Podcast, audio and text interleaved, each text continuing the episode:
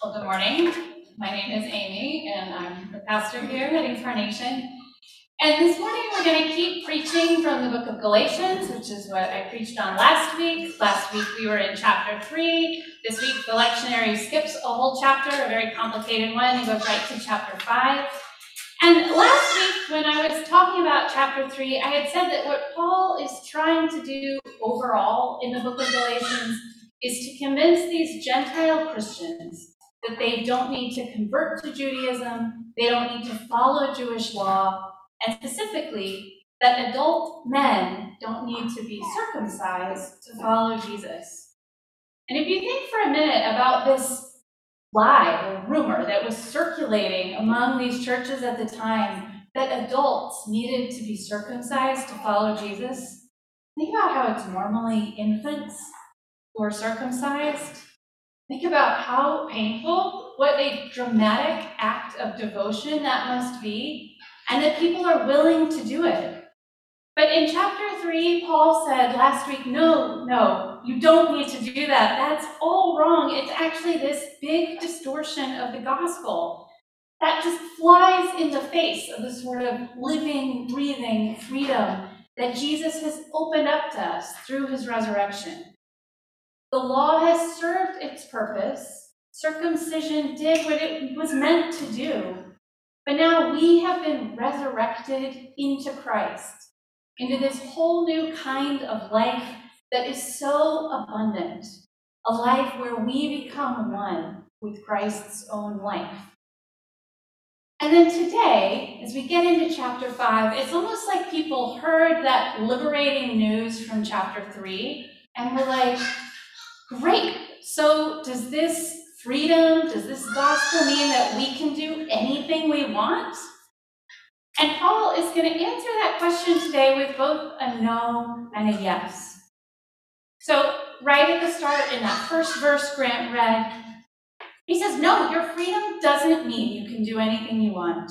For you were called to freedom, brothers and sisters. Only do not use your freedom as an opportunity for self indulgence but through love become enslaved to one another. So when we become one with Christ, which we talked about last week, when by faith we become one with Him in our baptism, we become one with the Jesus who freely gives Himself away in love. So Christian freedom is tied to Christ who loves freely it doesn't mean throwing off the shackles of responsibility to others. It doesn't mean throwing off the shackles and the pains and everything that's hard about all of our relationships. Christian freedom is freedom for others, freedom to give ourselves away in love as Christ did. So that's Paul's big no. No, freedom does not mean you can do anything you want. But then there's also this yes in the passage. Because, yes, in another sense, freedom does mean we can do anything we want. Because we have been freed to want what we were always made to want. Paul says it like this Live by the Spirit, I say, and do not gratify the desires of the flesh. For what the flesh desires is opposed to the Spirit and what the Spirit desires is opposed to the flesh. For these are opposed to each other to prevent you from doing what you want. You hear that language of wanting, of desire. And so, because we have been freed from the demands of the law, because we have been made one with Jesus, the Spirit of God lives in us, and that Spirit wants what we were always made to want to live in these generous, creative, self giving, loving relationships with God and with other people.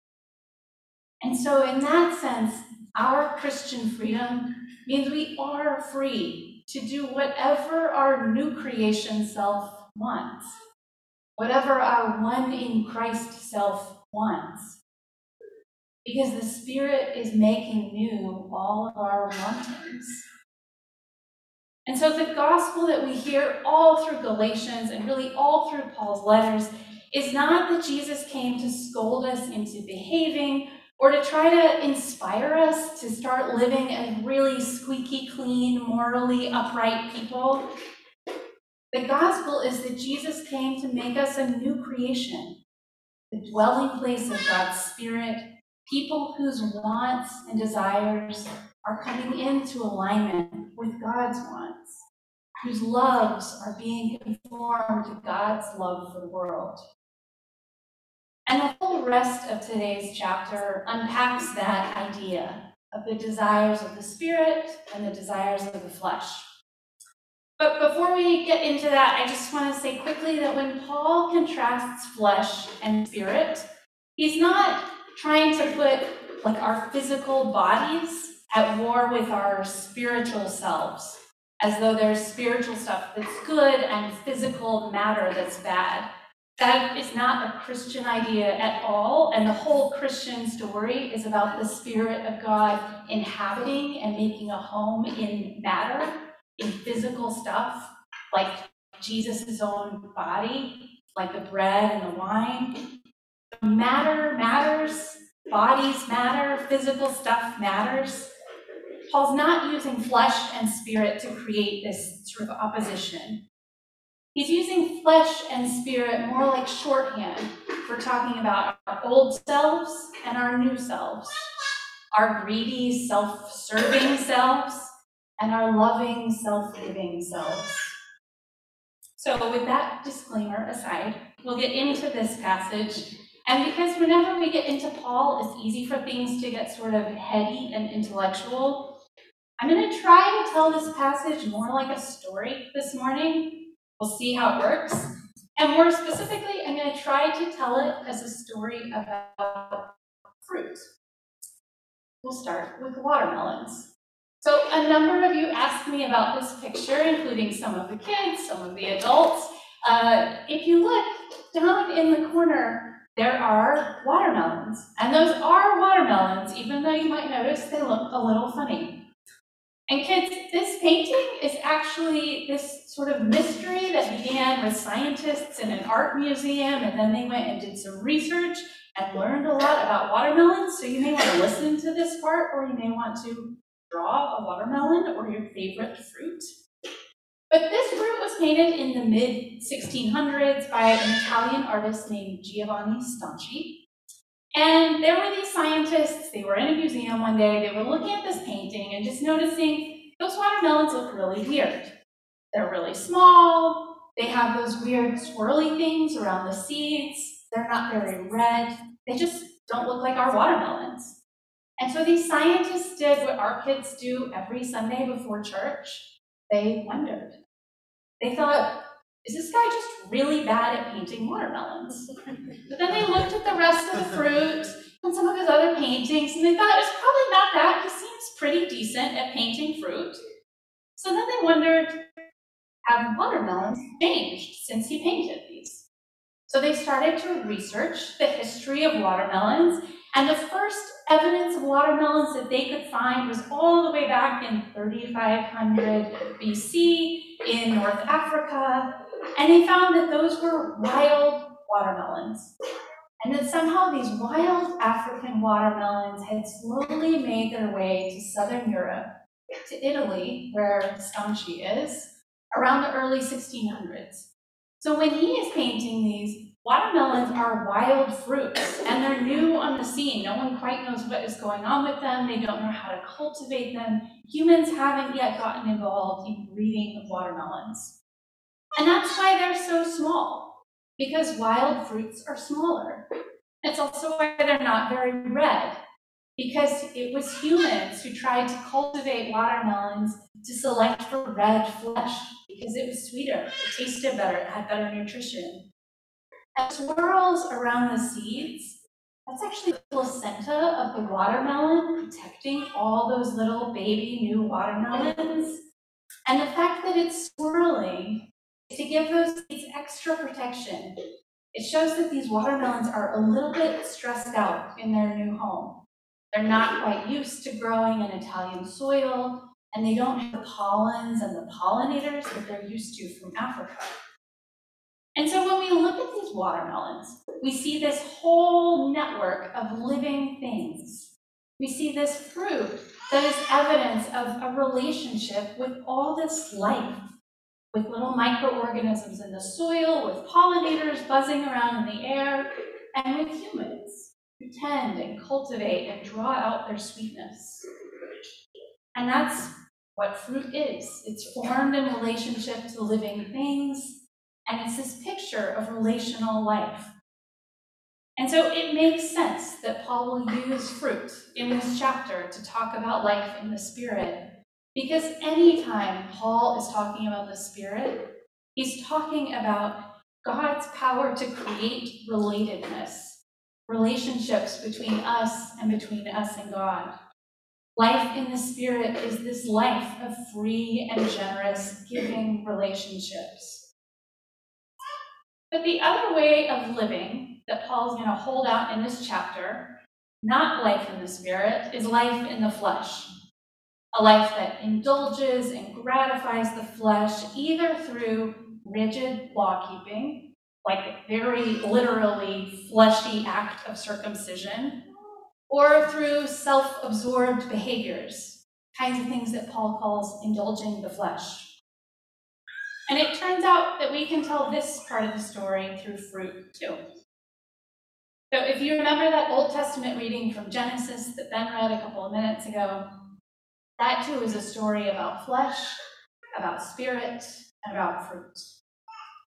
As the Lord God formed man from the dust of the ground and breathed into his nostrils the breath of life. And that word breath is the same word for spirit. God takes this lifeless dust, he forms it into flesh, and then he breathes his own life into it. And our kids this morning actually blew all kinds of bubbles outside, and then they made these sort of how do you depict a bubble? You know, they made these out of pipe cleaners. But I love this because it's such a picture of blowing into something and giving it a life of its own. And that's what we hear in Genesis. So thanks, kids. So these first humans, they are given life as the image of God. They are inhabited by the Spirit of God. They are given every good fruit to eat and this nice little green patch of earth to till and to tend. But before long, they want a different fruit. They want the fruit that they have been told not to eat the fruit of the knowledge of good and evil and they eat that fruit and they are cast out of the garden and all of that abundant spirit filled life with god becomes a life of toil and pain and alienation from god. Because human flesh was made only to know god and his goodness.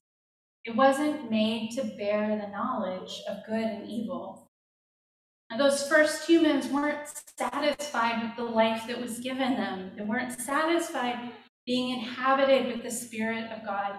They actually wanted to eat this other fruit. And some of you know I wrote my master's thesis on Dietrich Bonhoeffer and his theology. I won't get into the weeds there, but Dietrich Bonhoeffer, living in Nazi Germany, certainly knew something about good and evil. And what he says when he talks about this creation story is that that fruit of the tree of the knowledge of good and evil, we could call it the allure of moral certainty. This certainty, this knowledge of exactly what is right and wrong, and exactly how to follow it at every moment, this was a burden we were never meant to bear. Only God can know that. And that moral certainty is always tempting us away from the satisfaction of a spirit filled life in God. It always has this tantalizing promise that we can figure it out, that we can do it on our own, that we can figure out who is in and who is out and check off our boxes. But that fruit doesn't nourish us with life. It's actually a death dealing poison I think we can clearly see its toxins still in us, in our society, in our politics. And this is Paul's whole issue with Christians trying to live under the law again and wanting to be circumcised. He's worried that they are going to eat that fruit of moral certainty.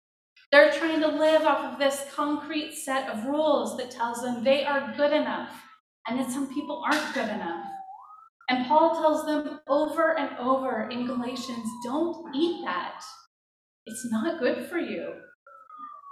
Our flesh wasn't made to bear the knowledge of good and evil. We can't bear moral certainty and this impossible burden of getting it right at every moment. Our flesh was made to know God, to be inhabited by God, to be indwelled by God, to receive all of our life and goodness and nourishment from Him. And so that also means our flesh isn't something we just mindlessly gratify and indulge. And Paul gives the Galatians a list of the kinds of behaviors that are just out of sync with what we were made to be. And I really love the way Eugene Peterson translates this passage. So I'm actually just going to read it straight from the message. This is Galatians 5 19 and 20. It's obvious what kind of life develops out of trying to get your own way all the time. Repetitive, loveless, cheap sex, a stinking accumulation of mental and emotional garbage, frenzied and joyless grabs for happiness, trinket gods, magic show religion, paranoid loneliness, cutthroat competition, all consuming but never yet satisfied wants, a brutal temper, an impotence to love or ever be loved, divided homes and divided lives small minded and lopsided pursuits, the vicious habit of depersonalizing everyone into a rival, uncontrolled addictions, ugly parodies of community, and I could go on and on. That is life in the flesh, as Paul holds it out here. It just settles for so much less than the indwelling Spirit of God that is ours. Here's one more part to the fruit story. By contrast, the fruit of the Spirit is love, joy, peace, patience, kindness, generosity, faithfulness, gentleness, and self control. There is no law against such things. You might notice Paul says fruit, singular, not fruits. Sometimes this verse gets used almost like a personality test or a spiritual gifts inventory. So you could say, I'm a Myers Briggs INTJ and an Enneagram 5 and the fruit of gentleness. But this is actually one single fruit, meaning everything on this list and probably so much more is this one cohesive thing that God wants to grow in his people by his Spirit. God is making a new creation in us. He wants to undo and heal all of the dysfunction and the brokenness and the toxicity and the manipulation being wrought in us and in all creation by this bad fruit. And in its place, he wants to grow good fruit through his people. And this is life in the Spirit, this life of freedom this good and relational and fruitful life. This is human life restored to what God always intended for creation, where our flesh is the dwelling place of the Spirit of God. But how do we keep all of this from just becoming another law? A list of good things to do and a list of bad things to avoid? Listen to the final verses. And those who belong to Christ have crucified the flesh with its passions and desires. If we live by the Spirit, let us also be guided by the Spirit. In other words, this life in the Spirit is already yours. Paul is actually not worried. You have already been crucified and resurrected with Christ. Your life in the flesh has ended. Your life in Christ has begun. You belong to Christ. The Spirit is yours. All you have to do is receive it. to let this fruit grow. to resist the other fruit. Remember those watermelons, how fruit shows us this network of relationships, how it shows us the evidence of where it is drawing its life from. All we have to do is be who we were made to be, be who we already are in Christ. Let the life of the Spirit grow this wild, swirly, fruitful thing in us, these lives that show the Spirit of God the world. We'll take a moment of silence.